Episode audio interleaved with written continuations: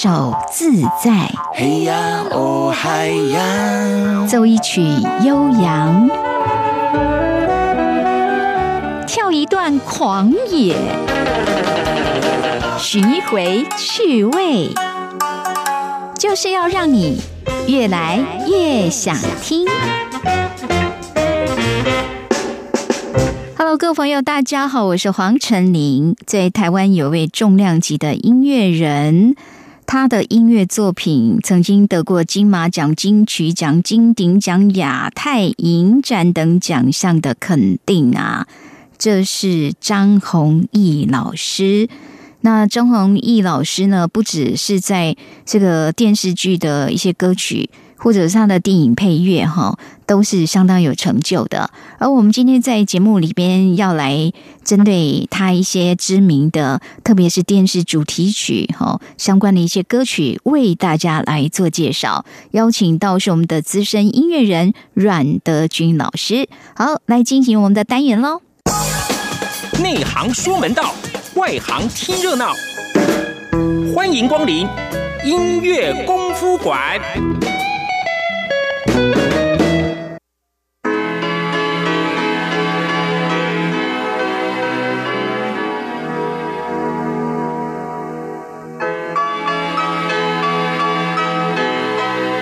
还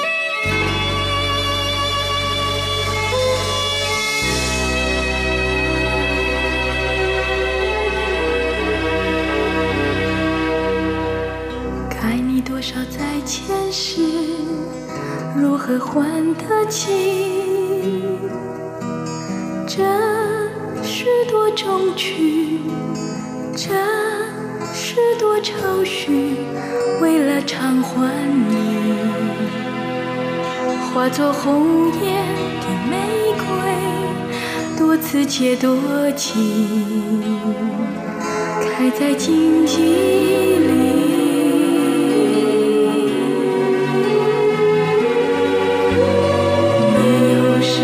什么在某一段前世里，雨分千季，雨分怜惜，所以今世里不停地寻寻觅觅，于是萍水相遇，于是离散又重聚。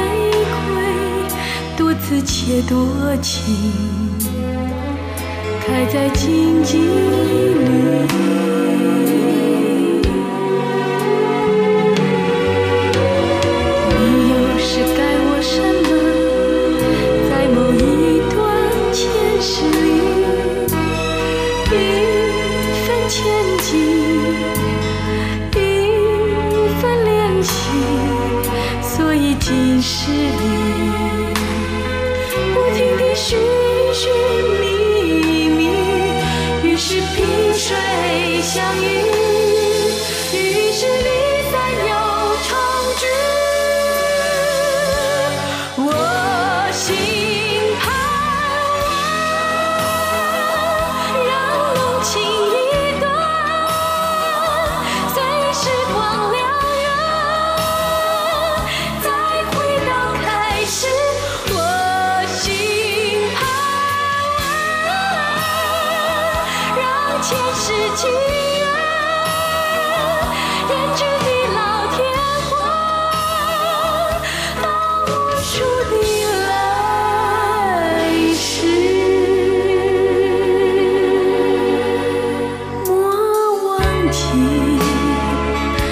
算最黑暗的谷底，只要你将该我的还给我，我愿意最炙热的还给你四季。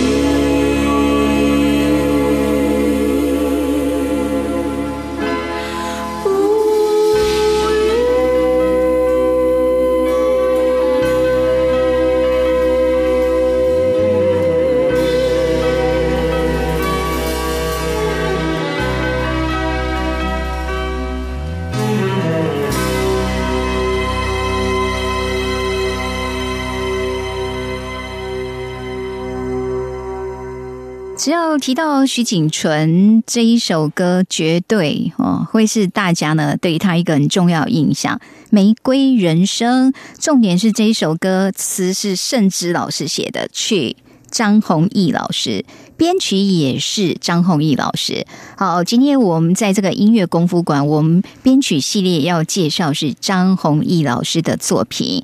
我们担任介绍的是我们的阮德军阮老师。Hello， 大家好，陈宁好。我在想，虽然说只有声音，是不是可以每一次我们应该让你用不同方式登场？比如说下次用孙悟空的方式。我下次用翻跟斗好了。翻跟斗大家也看不到啊，对不对？用音乐，等一下，你们用音乐翻跟斗式出场是用什么样的方式来呈现？能够不一定，那个鼓琴也可以啊。琴，那老师，请问一下 ，keyboard 你会怎样？比如说现在营造要来宾要出场的时候，就是自己弹一个比较稍微比较炫一点的、洒狗血的那种，弄 opening 啊。opening 是说噔噔噔噔，类似那种。就以前那个像以前不是那个吴登讲噔噔噔噔噔噔噔噔，类似这种欢迎什么什么这样子，对所以还可以自带这样的出场音乐，就对。星际大战啊，什么一大堆啊，教父啊。我刚本来有想叫阮老师滚出来，但是反正大家也看不见，何必这样牺牲他，对不对？好，那我们今天要介绍的歌曲都很有气质好，首先因为呢，为什么拜托我们的阮德军阮老师来 hold 这个单元，实在是歌坛没有。谁他不认识的？有啦，现在很多人不认识，看年纪啦但我们介绍因为都是一些经典歌曲，都是重量级的一些音乐人。哎呀，就是很刚好，我刚好也生在那个时代，对，这个年纪然后很荣幸也跟他们那个认识这样。不过我们今天介绍张弘毅老师的系列作品，他跟你他算是你的前辈大前辈，很前面。人家他很早就出道了，是不是？他出道的时候我应该还在读书吧？真的对啊，就是我看了一下，张弘毅老师是1950出生的，1950年但是其实在台湾的乐坛谈到张弘毅老师坦白讲啦，我们呢在节目中我们还是介绍的是以他编的一些歌曲。那他在电影配乐方面也是很厉害，对吧？对，张老师他其实他是从电影配乐发迹的。先做电影配乐，这个电影配乐感觉不是比一般编曲更难一些吗？难，因为电影配乐比较抽象，它比较意境的东西呀。对，所以为什么它反而是从比较难的开始特别。其实这个讲可能要回到张弘毅前，张弘毅老师以前我认识他的时候是在哪个地方？是在那个信义路，我们现在那个以前那个美军那个什么在台协会那个，每次要签证去的那个地方，对，那个地方以前叫做美军军官俱乐部。一个 club 这样，对，心里的那个，所以有音乐的表演，有 band，有个 band， 然后张弘毅那时候在那个地方，他是担任小喇叭手。他是小喇叭手啊！对，我认识的时候他是小喇叭手。后来他就是因为你在美军军官俱乐部做，你大部分你要执行的大部分都是西洋歌曲，你不能做比较台式的歌曲，没错，对，所以他就接触到那些东西，然后他就发现说，哇，这个东西好像很深。后来他做了一个我很想做，可是我没有他那么坚决的那个事情，就是他辞职，然后去伯克利读书，美国。对，哦，你这么说我想起来，我看他的一些介绍好像他去学爵士乐，对不对？对啊，对啊，对啊，哇！也包括电影配乐哦，所以人家算科班出身，这样对不对？这是可是这种他去进修前就已经开始在做配乐了吗？还是回来才做？你想嘛，我认识他只是 band 吹小喇叭，他只是个乐手，对啊，哦，但是去进修之后回来，对，哎。所以严格说起来，张弘毅老师他真正专长的乐器主要是小喇叭。小喇叭，这个跟我们讲说，大部分很多的编曲重量级编曲很多都 keyboard，或者是钢琴这个部分。对，可是后来张弘毅他也变成学的，变成又会用电脑去编曲那样，然后 keyboard 因为在伯克利那边。你不能只有一种，什么都要会，主修副修什么，一定要那个东西。对啊，因为我对张弘毅老师的作品，除了优美那一种典雅，就觉得其实他古典音乐用的部分也蛮多的。对啊，哦，对啊，哦，所以我本来以为他可能是钢琴手哦，小提琴手，他是小喇叭手，小喇叭手，他是那种很草莽型的那个草莽型。你的意思是说他的个性比较草莽的那种的，个性草莽是说他是。很阿萨里那样还是怎样？这是最综合啦，综合、哦。所以他会抽烟，他会喝酒，他会吃槟榔啊。哦，就说阮老师来会把很多音乐人不为人知，没有啊？应该说，其实他就是在音乐圈，意思就是说他的音乐，因为我对他的印象始终来自音乐嘛，我就觉得这是一个很有气质的老师。但是阮老师刚告诉我们，现实生活中他很接地气，就对了，是不是？很多人都是跟你想象他的音乐跟你他的本人结合不起来，很多都是这种哦，对，就是搞不好你像我应该也是属于这一类的。我应该也是属于这一类、哦。对，阮老师要是弹起钢琴来，那也是超有气质的。看到本人像赛亚人，OK， 好不好？他那个头发真的很像那个赛亚人的。好，所以你一说张弘毅老师，大概也是类似像你这样哈，音乐跟个人、哦、比我还草莽，反差更大就对了。哦、对他那个他，我可以讲说他是烟不离手，槟榔不离口哦。好，就是非常典型的。哦、真的，哎、欸，你们音乐圈好像蛮多，没有啊，槟榔不一定啦，但是烟不离手的人很多哎、欸，烟不离手，酒不离口的人很多、啊，对，因为非常多。酒是可能有时候需要一些补助吧。好，我们今天是要拆张弘毅老师的台吗？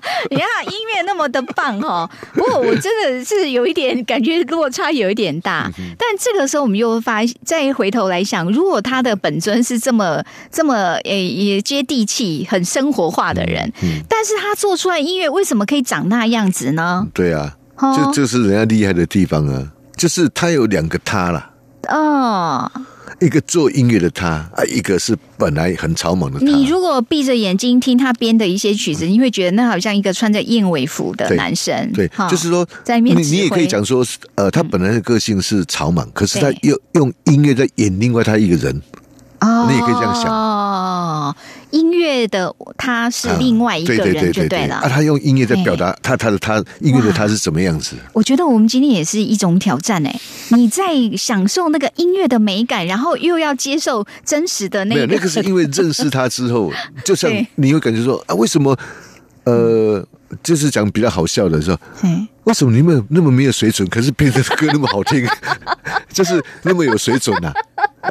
你不要没有，这就是那是因为我刚好认识他，所以我会去体会那种感觉，因为我知道那种落差是在什么样的距离，我知道、啊。就像我如果只是闭着眼睛听阮老师演奏，你也是认为他好像穿个燕尾服打个九九那样子。对、啊，你如果闭着眼睛听我弹，我可能长相不是这样子、啊。哦，长相那不得了了，不得了、哦。那真是不得了了！如果你的音乐角色可以虚拟出另外一个人的样子哦，哇，那你就是夜魔侠。所以我跟你讲，那个萧煌奇一直对我很好啊。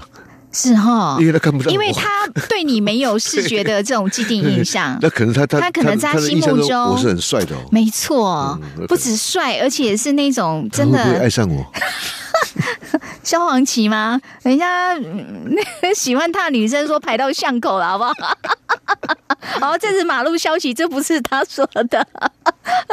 OK， 我们现在进行的是越来越想听。今天音乐功夫馆邀请到是阮德钧阮老师，因为我们这个编曲系列没有他真的是不行啊。好，张弘毅老师的编曲作品，刚听的是他的招牌歌《玫瑰人生》。坦白讲，这一首歌真的也是让徐景淳奠定了在歌坛的地位，他的成名曲。真的，那我们今天呢几首绝对都是属于电视的主题曲。好，然后接下来呢，这一首也是很招牌的，来自曾庆瑜，他有一首歌曲叫《随风而逝》。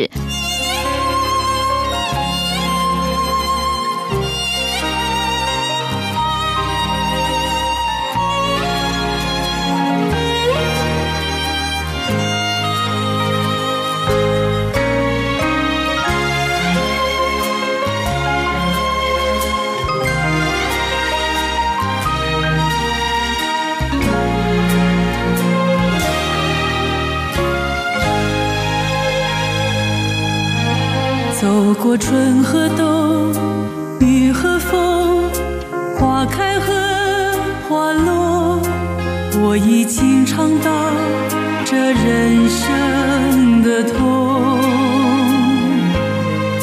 究竟要追求什么，能偿还什么，这一切我还在迷惑。情太多不可说，也不愿承诺，我终于看出你心里的忧。纵然有再多失落，不让泪滑落，让记忆陪自己去。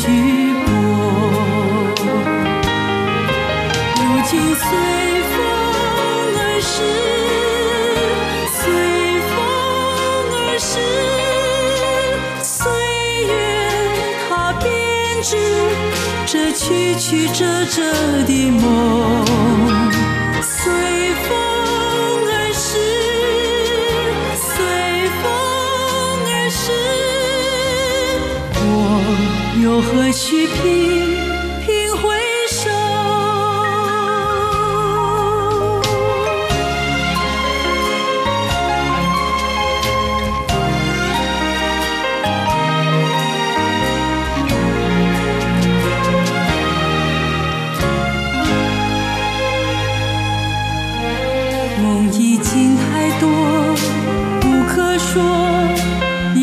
愿承诺，我终于看出你心里的忧。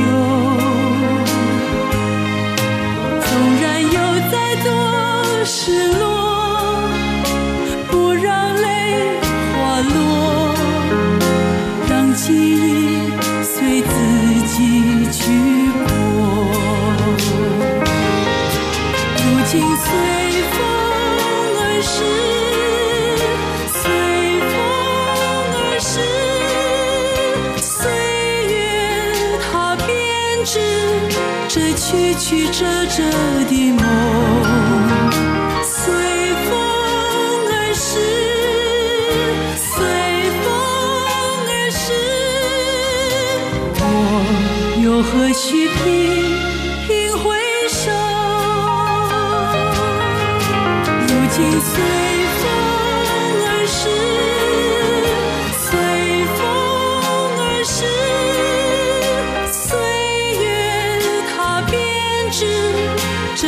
曲曲折折的梦，随风而逝，随风而逝，我又何须频回首，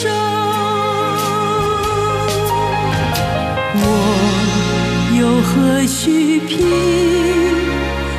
回首。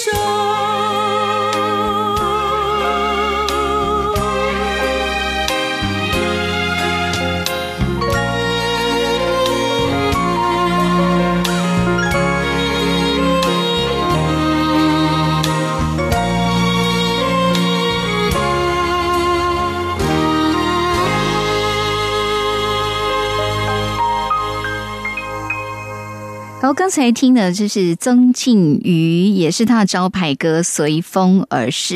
这一首歌的词是陈乐融写的，然后曲也是张弘毅老师，当然编曲也是。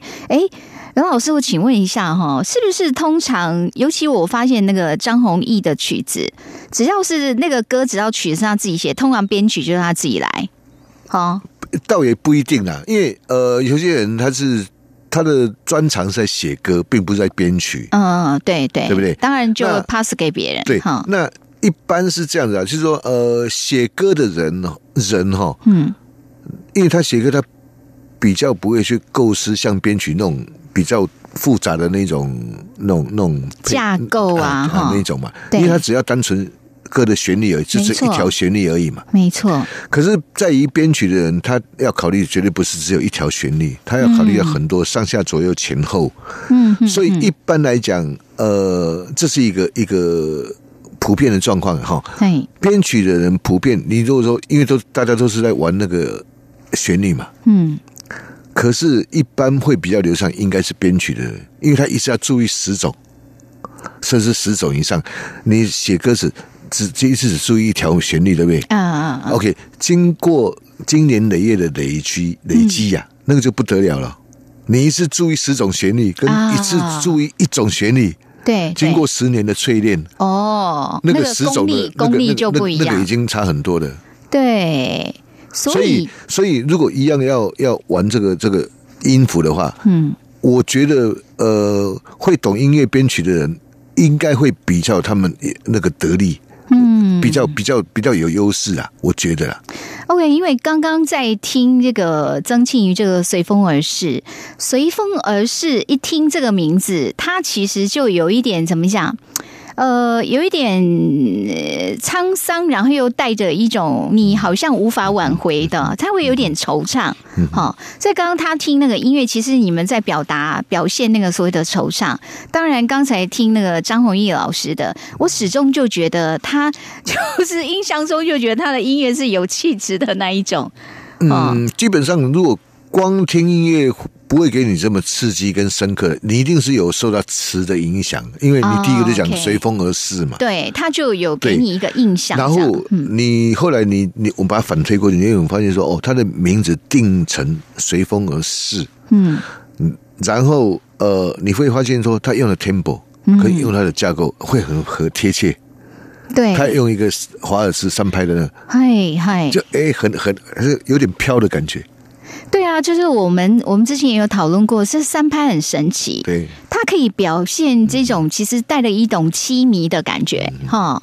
照理讲3拍啊，可是它也可以有的也可以很欢乐明快啊。对，我个人啊，我是说我个人自己喜好那个3拍的，我觉得3拍的 range， 而且3拍带开发的空间还很大，还很大。对，你的意思说3拍的这个节奏，因为自古以来4拍的歌比3拍的多啊。一定对嘛？但是你觉得3拍可以被赋予更多不同表情就对了。这是即使不这样讲，我觉得说它可以开发的空间也比那个更大，比4拍多很多嘛。嗯，就好像一座山，对，你已开发跟未开发区。那个意思就对了。所以就是，如果听节目的朋友有人有志于编曲的，阮老师一直希望有更多人投入3拍的这个整个的开发哈。但是至少刚刚的这个3拍，让人带的是有一种就我们说一种凄美的一种感觉啦。可能就是因为那个随风而逝。对啊。其实我们在听那个张弘毅老师几首招牌歌，就是他特别被大家常常拿来讨论的一些这个编曲的经典，就发现词曲唱都要这个都要一时之选。张弘毅老师他蛮注重一个东西叫意境的东西哦，然后感觉，然后他会希望说你每首歌都可以给他一个惊喜。他有时候，譬如说他跟大家一起听这首歌的时候，他跟你一起欣赏的时候，他说他会等一下是不是会有什么东西出来？他会有这种期待。然后一出现他喜欢他说哦，你看来了，他会这样子啊。你说他在听音乐的时候，他会期待那个要有惊喜的部分。因为我曾经一起听一首歌，我们来听这首歌，怎么还没有？应该会有什么？他会有这种期待。他他就是会去拿捏对方编曲，应该也会像他一样。他是希望哦，你给他一个什么惊喜，或者是一个什么刺激，或者是 anyway 你。不管你用什么言辞都 OK， 那就代表反推回去，代表他做他的音乐的时候，他也会希望给别人这种感觉哈。对，因为我们说，其实编曲有时候简单跟困难之间，就是有的也可以一种节奏到底啊。对啊，对啊。当然也不是说一种节奏到底就代表不好，说不定他有本事让那一个节奏到底，可是他也可以展现出他的层次。对啊，这有可能吗？没有，对啊，这有可能吗？都有各种都有可能，而且就算是他，你现在没听到，不代表他不可能啊。哎，只是它还没有被广泛的使用或者是接受而已。没错，好，那我们接下来哈，坦白讲，因为他的那个电视剧主题曲真的招牌歌很多。接下来这个是唐娜的歌声哈，好像这是杨佩佩的那个连续剧。然后呢，这一首歌啊，《还君明珠》，我记得这部戏，我记得。好，我们先让大家听一下唐娜的歌声，待会再来请教阮老师哦。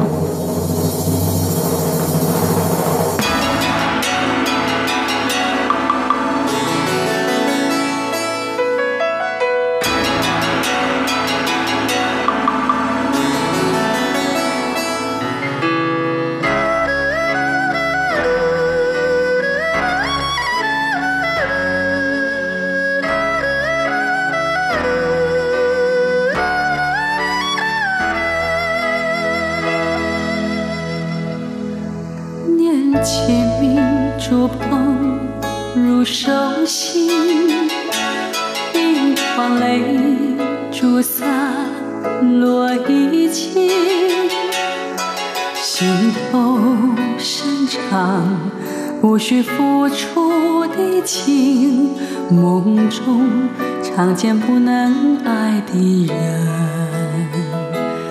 奢华往事只待追忆，不换心意不负当时。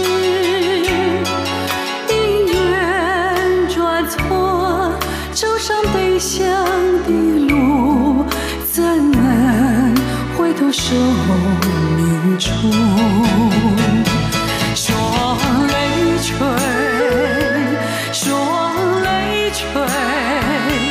只能够还君明珠。说泪水，天涯有芳草，莫再次一回，空留恨是难追回。说泪水，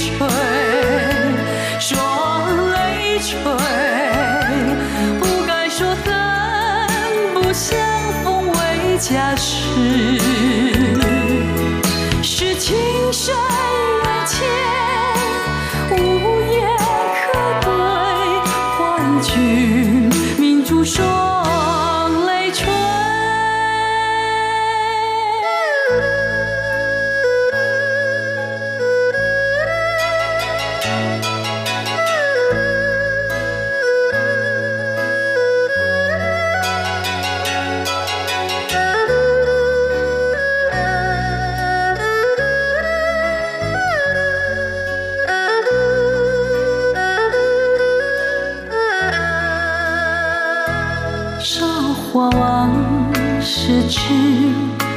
追忆不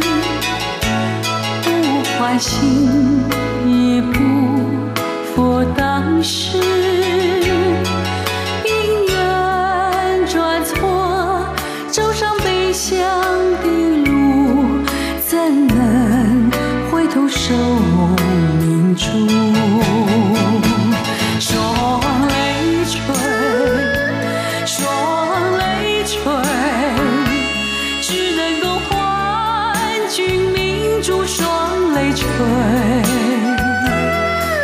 天涯有芳草，莫再次一回，空留恨是难追回。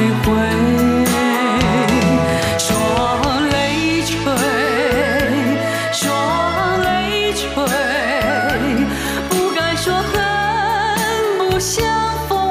家事，是情深缘浅，无言可对，唤君明珠双泪垂。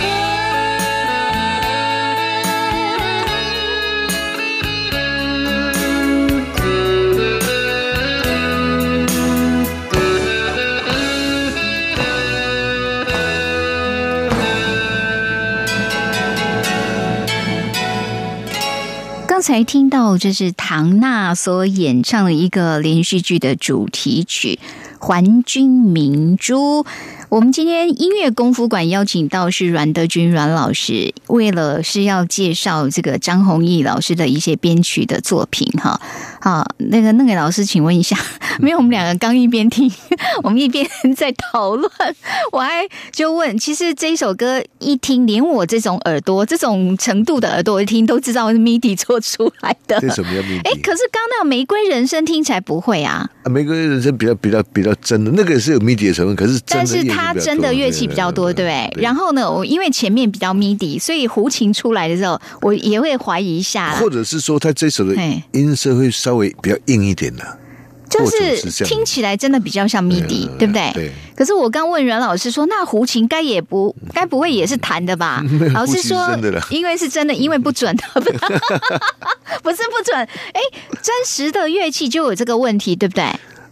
胡琴来讲啦，胡琴会有这种问题，就是它的音准，它没有办法像小提琴那么的精准，这样。因为胡琴的弦是悬空的，哈，它的弦啊是悬空的，它后面没有一个靠的，它不是完全贴附，像小提琴是有个柄嘛。对对对，他没有啊，所以小提琴那个音准人家可以比较准。没有，你只要那个位置按准，位置对的话就会很准，就那个格子啊就会很准嘛。OK， 可是胡琴因为那个点你只要住，按在那个点，那胡琴是悬空的，表示什么？你稍微轻一点会不准啊，你稍微用力一点会不准啊。所以我这样觉得，胡琴搞不好比小提琴还难哎，还难操纵哎，会不会？比较难，是因为它的乐器比较笨啊。乐器没有那么聪明，对。可是相对就是你要用胡琴演奏，常常音准会是一个很大考验。一般都是这样子啦。你家里没有自来水哈，你一定要到山下去提水嘛。啊，对不对？啊，那难度一定比在家里水龙头一开高嘛。也是啦，是啊，哦，所以你家里一开就有水龙头指的就是小提琴，然后去提水的是胡琴的意思，啊，是那个意思。比方的话是这个意思，啊。老师的比喻真的是太神奇了，太跳，哦。我们这个脑袋一下子跟不上这种金鱼脑。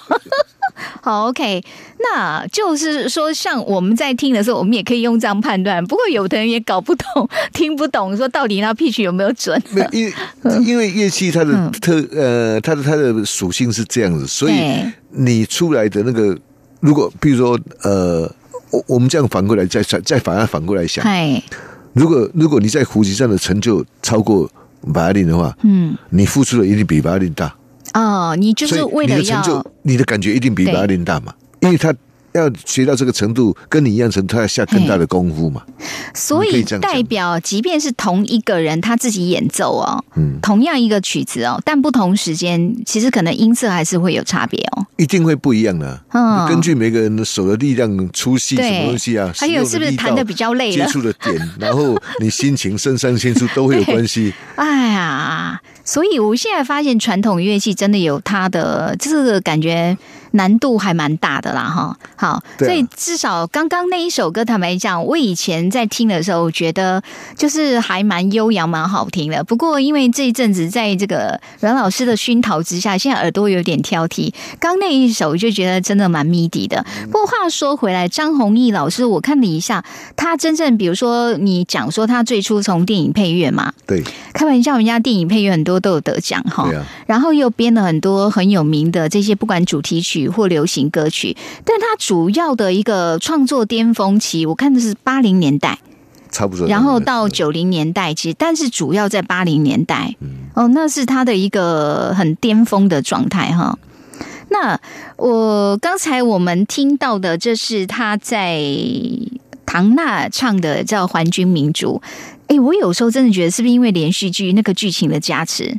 不然我记得当时有看到那个连续剧的时候，觉得这个歌还蛮好听的，音乐编得很好。一定是连续剧的加持，加持，这个不用怀疑啊。还有他刚这一首很明显的，比如说像《随风而逝》，他用的就不一定是传统的乐器了，哈。可能是比较都会风一点的，随风啊，对，随风而逝。然后这个《还君明烛》是你很明显的去感觉到他要营造一种表达的这真的就是有一种都会风情那种感觉嘛，对。那《还君明烛》是因为当初这一部连续剧，我印象中它就是明初的背景，对，它一定要走到那种黄明昊那个时代了，就是用这种比较传统乐器，啊、可是它用的又是 MIDI， 坦白讲，节奏那种感觉也是比较现代的哈、嗯。好，那你不要批评张老师哦，没有，晚上会偷梦，我只是说比较起来。我比较喜欢《玫瑰人生》。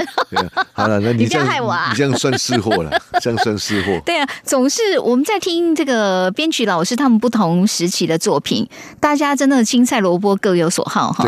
对，每一个人因为每个人喜好，那跟编曲老师每个人的专长所属性的都会有，所以大家会找各自喜欢的音乐来听，就这个意思。我觉得比较起来，《玫瑰人生》跟那个张弘毅老师个人本人的性格反差是比较大的。刚刚这一首。感觉有比较接地气一点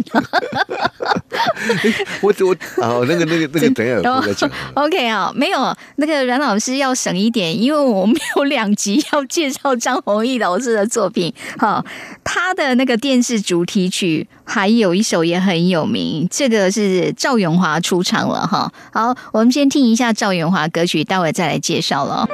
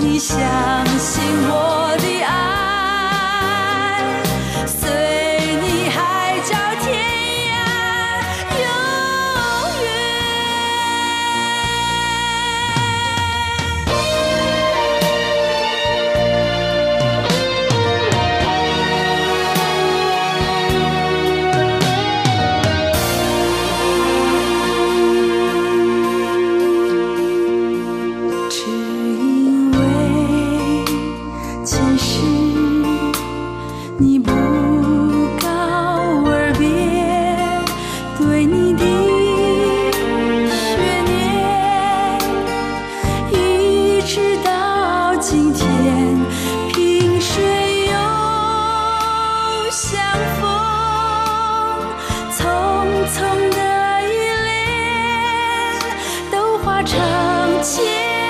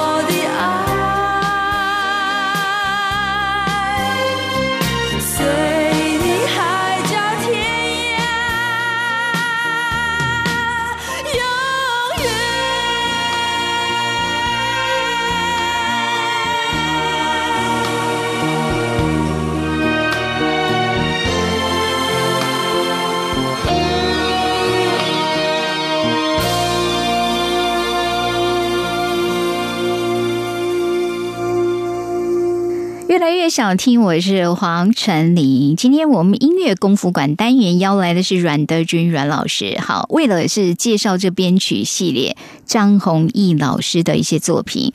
刚才听到是赵咏华所演唱的《希望之歌》，这也是电视主题曲哦。不过坦白讲，赵咏华还有另外一首歌是张弘毅老师曾经有得奖的，我们在下一次节目里边再来跟大家介绍。先来问一下阮老师好了。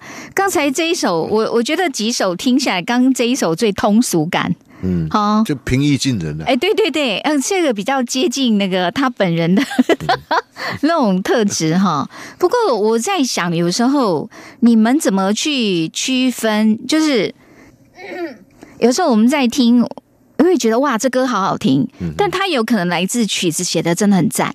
但也有可能是曲子还好，但是那个编曲把它包的真的太漂亮。歌曲本来就有分两种哦，一种是靠词，一种是靠曲啊，就是词的意境就让人家很有共鸣，对。然后曲，但是就算词很好，曲如果不行也共鸣不起来，不是吗？曲基本上是它主攻是旋律嘛，对。词就是他在叙述的那个会不会打动你的心？他那种能不能情感性打动你的心？对。那把这两个融合起来就是编曲嘛。就是编曲、哦，你的意思是说编曲的功力才能，而不是说本来词就写得很好，曲就写得很好。这两个东西也许没有办法那么贴切的合在。你比如说，你只用一把吉他做 demo， 你也许感觉不到他要把它的深度、深层或者是宽度什么，可是一经过编曲，你会把这两个结合在一起。哦，我知道你的意思，就是说，可能他的歌词，比如说他在描述一段很深刻的感觉，对。但是我现在可能用单一的一个旋律，我们讲更具体一点的哈，比如说我现在要叙述，我这歌是在叙述悬崖。啊，悬崖，悬崖的话，你光旋律，你光一个单一的旋律，你还能表达那个悬崖的那种啊，不管它的风大、陡峭啊，或者一种危险啊、压迫那种感觉啊，你很难表达。对，可是你透过词，你就可以去叙述那些意境啊，对，对不对？对。那你再像这样编曲，就会把那个整个画面都勾出来。所以我的意思说，你们像你以你专业角度来讲，你怎么去听出啊这一首歌其实是编曲强过于旋律本身，还是说旋律本身写得很好，编曲其实只是跟着它而已？你们会这样去听吗？那个好，对我依我来讲，是你可能接触多了，你自己就会有那种感觉吧。OK， 他们有一个什么样标准吧？哈，也许会有啦，可是。依我个人，我是一听这个就知道说谁比较强，对，还是曲强，或者是说两个都互相鱼帮水，水帮鱼，一听大概就或者你知道，就是因为如果说以流行歌曲来讲，它重点还是在流行嘛，也就是说其实会在意传唱度。所以为什么流行歌曲有时候你因为一些流行的用词都会在里面，就是这个意思。现在突然间流行哪一种讲法？忽然间都会出现在歌词里面的意思就是这样。就是说那种有的传唱度，就是说其实就算我整个音乐都 mute 掉，就是我关掉收音、关掉音乐了，我可能对它那个旋律很洗脑。我们现在很流行说有一些旋律你就是很洗脑，它会在你这边绕。譬如说，那是不是就代表它的旋律其实写的是很有模型？对，没错。譬如说，我讲一个词，现在很流行。你现在刚讲那个洗脑，就是最近对、现在很多的神曲都说是洗脑，对，很有可能出现在歌词里面啊、了解吗？有可能，有可能，对。像李宗盛的歌，常常你会对他的词真的就是，对。那换句话说，旋律也会这样子。最近忽然间哪一个剧比较红，他那个有一段什么，好像记忆特别深，没错，那很可能就会出现。对啊，这个意思，或者是说哪一个广告，或是哪一个歌手忽然间把哪一首歌又唱红，那个都有可能在那个。所以就是当他出现一些比较洗脑，表示说这个旋律器有它成功之处啦。对啊。但是有时候，也许我们对某一首歌，可能你会记得它那种氛围的一个塑造。你可能记住他用的某一段的那个旋律的演奏啊，用的是什么样乐器？因为各种旋律的编法给你的冲击一定会不一样。譬如说，这一种旋律给你一种特别有力道的感觉，另外那一种给你血脉喷张的感觉，那一种给你安详的感觉，另外一种给你可能说是随便飘逸的感觉，对，各种感觉都有可能啊，这个怎么样去造成那种感觉？这是要凭经验啊、你听过很多之后，你会你的自己的脑的视角会整理一些说，这个是属于哪一种？所以每个人的解读基本上会不一样，感受啦。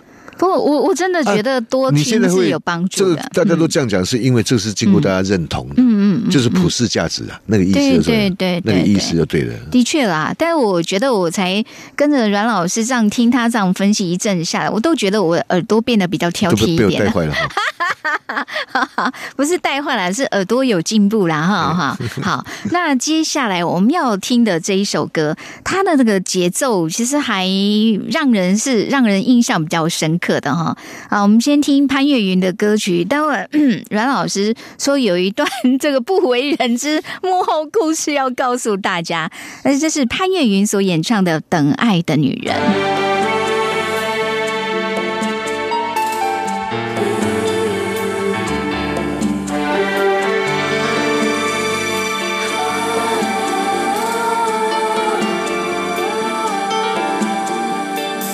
轻轻拉上了窗帘，这一夜的月光太冷，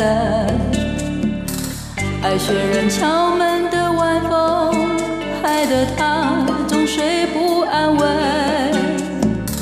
她叫醒身边的黑猫，说一说寂寥的感觉，就像是昨天前天那些漫长失眠的夜，为什么最不懂你的是一位最亲近的人？为什么最辜负你的是唯一最深爱的人？他心里旋转的迷惑，不知道该找谁来问，只有想怀里的猫借一点陪伴安慰伤害。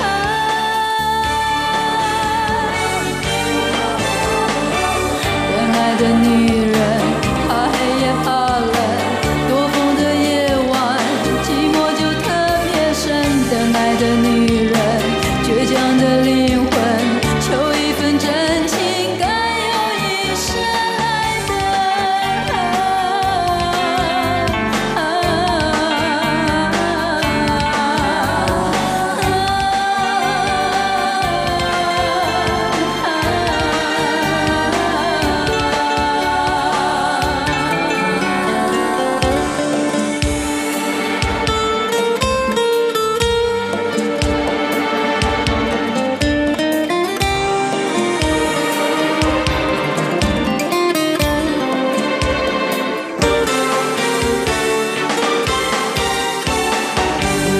最欺骗你的是想要最依赖的人。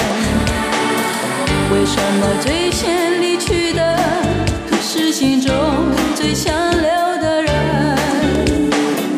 他心里旋转的迷惑，不知道该找谁来问，只有像怀里的猫，借一点冷取暖的体温。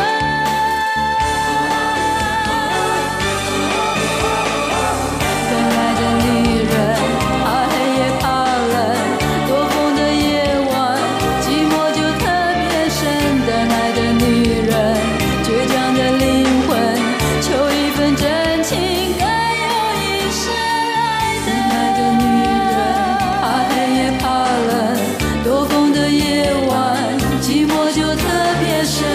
来的女人怕黑也怕冷，多风的夜晚寂寞就特别深。等来的女人倔强的灵魂，求一份真情该有一生爱的。一生来的爱，一生来的爱。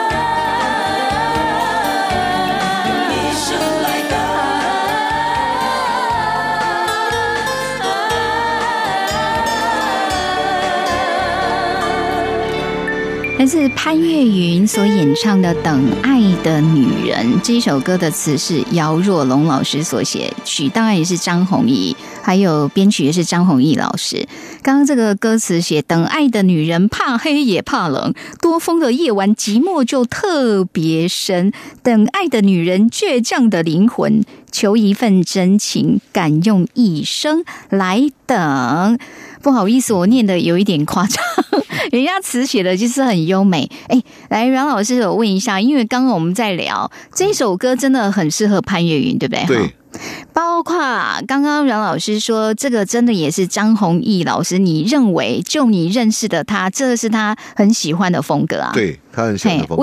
为什么就是他旋律的组合跟一般流行歌不一样，听起来不会这么比较不是那么通俗，国语歌比较不是那么通俗，异国的那种异国风情。对，然后他的我注意到这一首歌是因为他那个节奏感觉有点怎么讲，就是有一点小顽皮，或者跟别人不太一样的，比较跳一点嘛。对，比较跳一点哈。然后呢，阮老师刚说要讲那个幕后秘辛，你跟张弘毅老师有合作过对不对？有合作几次，然后那有一次他刚好一首歌，那歌我已经忘了叫什么名字。是要找你去录吗？照他给我的条件，理论上我也不应该知道那歌叫什么名字，因为为什么他找我去搭琴，你去弹啊？我找我去弹，他编的，你那是现场还是录音室里？是他的工作室啊。工作，所以是录音吗？对，现场 OK。然后你是负责弹琴的那个。没有，可是问题是那时候都是用 MIDI 嘛，编嘛，对不对？那我就说哇，那大师要找我去弹呢，我要陪他皮玩，皮绷紧一点的。对，那我到时候我要专注一点。对，就去到那边，他的谱拿出来，我就看哇，我那个，为什么里面都没有东西，只有和弦呢？然后几个重要的只给你和弦，只给我和弦，旋律嘞都没有啊，都没有啊，什么都没有。那你要怎么弹？对啊，所以他就放，他说：“那我放那个电脑，就给我。”我有时候电脑里面都很完整，没有，里面只有个节拍器。你是说在录音室里面只有给你一个节拍器？然后他就放了好几次，第一次就放他先放哼旋律给我听，这个旋律间奏，间奏就还没有确定嘛，对啊，间奏差不多几小节这样，然后过去他又唱又哼旋律，然后。后来就是这边前面他用嘴巴讲的第一段，你先不要这边进鼓，然后贝斯进来什么东西那样子。那到时候我就讲好，他说叫你了解，我说可以试试看了。对，那就要弹了。我想说那怎么办？那我要弹，那我只好用想象的。可是他也怕我，他要帮助我，结果他就在旁边很好心的他就我在录的时候，他在旁边我戴耳机嘛，对，那我留一边耳朵听他那个，他就在旁边很负责从第一小节，比如说那一首只有80小节，他从第一小节一直到80小节，一直在那边练鼓给我听，噔噔噔，就是他用声音模拟那个鼓的节奏，然后让你知道，这是让你知道说到时候鼓会怎么走，这样。没鼓不可能照他那样子啊。那他练八十小节哦，至少有800个亿，我不相信他每个拍子都记得，我不相信。哦，他认为说这个可以帮助你进入情况，是不是？其实问题是帮不到啊， okay， 帮不到，对你对啊，因为我还以为说他是已经编好鼓了，都没有，里面都没有东西，等于我是第一个啦。哦，你是第一个，哦，对，那他要跟我讲他的意境是什么，那我感觉不到啊。因为他的讲的都很抽象，我需要有东西来。老师，我们请问一下，如果是你啦，你比如说今天要进录音室录歌了，你给人家的谱应该要有什么？我给人家的谱应该，我一般我那个我都是编 live 那个，不有演唱会那个，我一般给的哈都会很完整。我谱里面每个步哈，每个怎么弹什么，我都会很清楚。乐器什么时候？可是我这样会有一个问题，因为那首歌，譬如说一首歌我重编。对啊，我交到乐手的手里，嗯，那他会问说啊有没有 MP3 可以听？哦 ，demo 上是不是？啊，我会说没有啊，嘿啊，怎么会没有？我说这首歌因为是我编的，啊，对，所以你们还没有发生之前，基本上这世界上只有我知道它长什么样子，因为我就知道我的想象去编的。对，因为就是你还没有去录什么 demo 嘛，对 对，我都没有，对，所以现在有些人的做法，他会先做一个 demo。他如果做 demo， 可能他的谱就不用写那么细了，对不对？对，对不对？对。但是你反过来，你的方式是你谱写得很细，因为你没有给 demo， 那所以要用非常精准的，别人才会知道怎么去 follow。就是也有人这样跟我讲说啊，你应该弄一个 demo。OK， 这个时候我就会很得意跟他讲，人家陈志远老师也是这样。你是说陈志远老师给人家的谱子也是写得很完整的，很仔细的那一种，啊啊，哇！然后他的团员也不可能会说：“哎，这歌有没有 demo？” 可以不可能啊？对，这是他编的，他是无中生有的，啊。嗯，所以但你的风格跟张弘毅老师刚好也是，他不一样，对不对？他去就是给你一个节拍器，可是好歹他要写和弦，问题是只有和弦，那你怎么去弹那个旋律啊？所以没有，我是伴奏嘛。哦，我要弹伴奏嘛，哦，你是伴奏，对钢琴的部分啦，啊。哦，钢琴的部分，所以不需要去弹到主旋律吗？给我感受啊。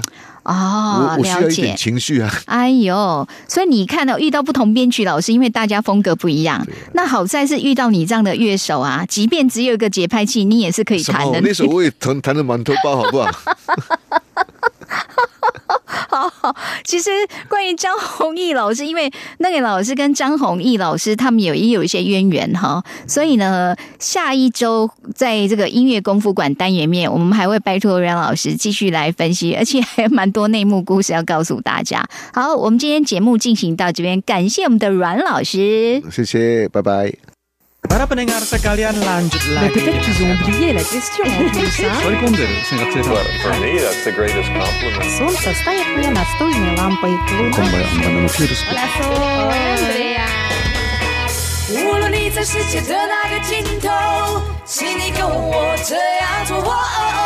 Turn on your radio.